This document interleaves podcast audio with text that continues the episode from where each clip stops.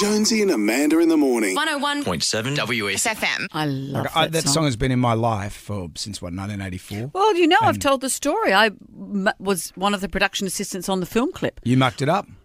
I wasn't going to tell that part of the story. Yeah, well, you mucked up the film, the iconic. If you YouTube that film clip, There is a bit where I, it was my job. I was this sort of gormless person in my t- Mm. early 20s. And it was my job to get, because the band was breaking up at the time. I wasn't even aware of that. Jimmy Barnes, we all filmed it in a town called Oberon in central west New South Wales.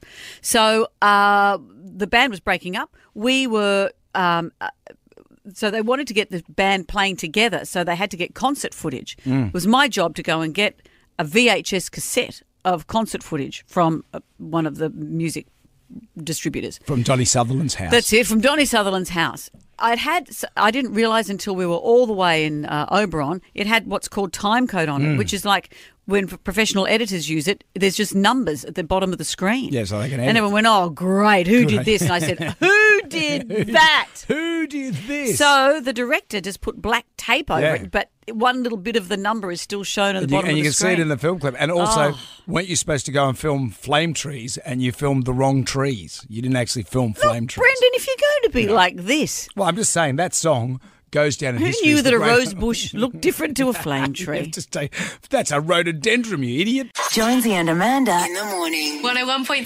WS. FM.